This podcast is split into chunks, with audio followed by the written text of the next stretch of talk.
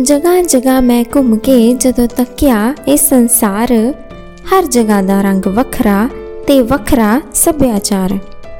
ਹਰ ਪਿੰਡ ਹੈ ਜੰਨਤ ਵਰਗਾ, ਹਰ ਸ਼ਹਿਰ ਦੀ ਇੱਕ ਨਵੀਂ ਨੁਹਾਰ।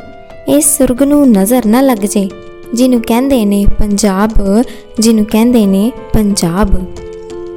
ਪੰਜਾਬ, ਪੰਜ ਜਮਾ ਆਬ। ਦੋ ਸ਼ਬਦਾਂ ਦਾ ਸੋਹਣਾ ਸੰਜੋਗ। ਜਿਹਦਾ ਅਰਥ ਹੈ ਪੰਜਾਂ ਪਾਣੀਆਂ ਦੀ ਧਰਤੀ। ਸਤਲੁਜ, ਰਾਵੀ, ਬਿਆਸ, ਚਨਾ ਤੇ ਜੇਲਮ ਜਿਨ੍ਹਾਂ ਨਾਲ ਪੰਜਾਬ ਦੀ ਪਹਿਚਾਨ ਬਣੀ। ਅਥਾ ਪਵਿੱਤਰ, ਅਥਾ ਮਨਮੋਹਕ, ਜਿੱਥੇ ਰੌਣਕਾਂ, ਵੰਨ ਸਵੰਨੀਆਂ ਤੇ ਕਈ ਤਰ੍ਹਾਂ ਦੇ ਰੰਗ, ਜਿਹੜੇ ਇੱਕ ਵਾਰ ਦੇਖਿਆ ਭੁੱਲਦੇ ਨਾ। ਆਪਸੀ ਮੋਹ ਜੋ ਕਦੇ ਘਟਦਾ ਹੀ ਨਾ।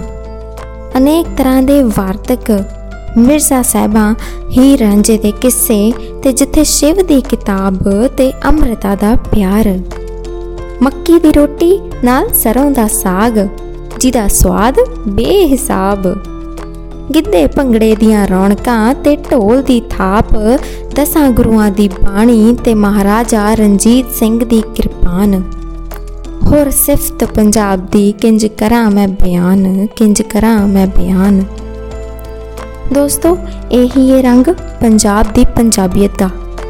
ਪੰਜਾਬੀਅਤ ਦੇ ਅਨੇਕਾਂ ਹੀ ਰੰਗ ਨੇ, ਜਿਨ੍ਹਾਂ ਬਾਰੇ ਅੱਗੇ ਗੱਲਾਂ ਬਾਤਾਂ ਕਰਾਂਗੇ ਤੇ ਜਾਣੂ ਕਰਵਾਉਂਗੀ ਮੈਂ, ਜਸਲੀਨ ਕੌਰ, ਤੁਹਾਨੂੰ ਪੰਜਾਬ ਦੀ ਪੰਜਾਬੀਅਤ ਤੋਂ। ਉਹਦੇ ਲਈ ਥੋੜਾ ਜਿਹਾ ਇੰਤਜ਼ਾਰ।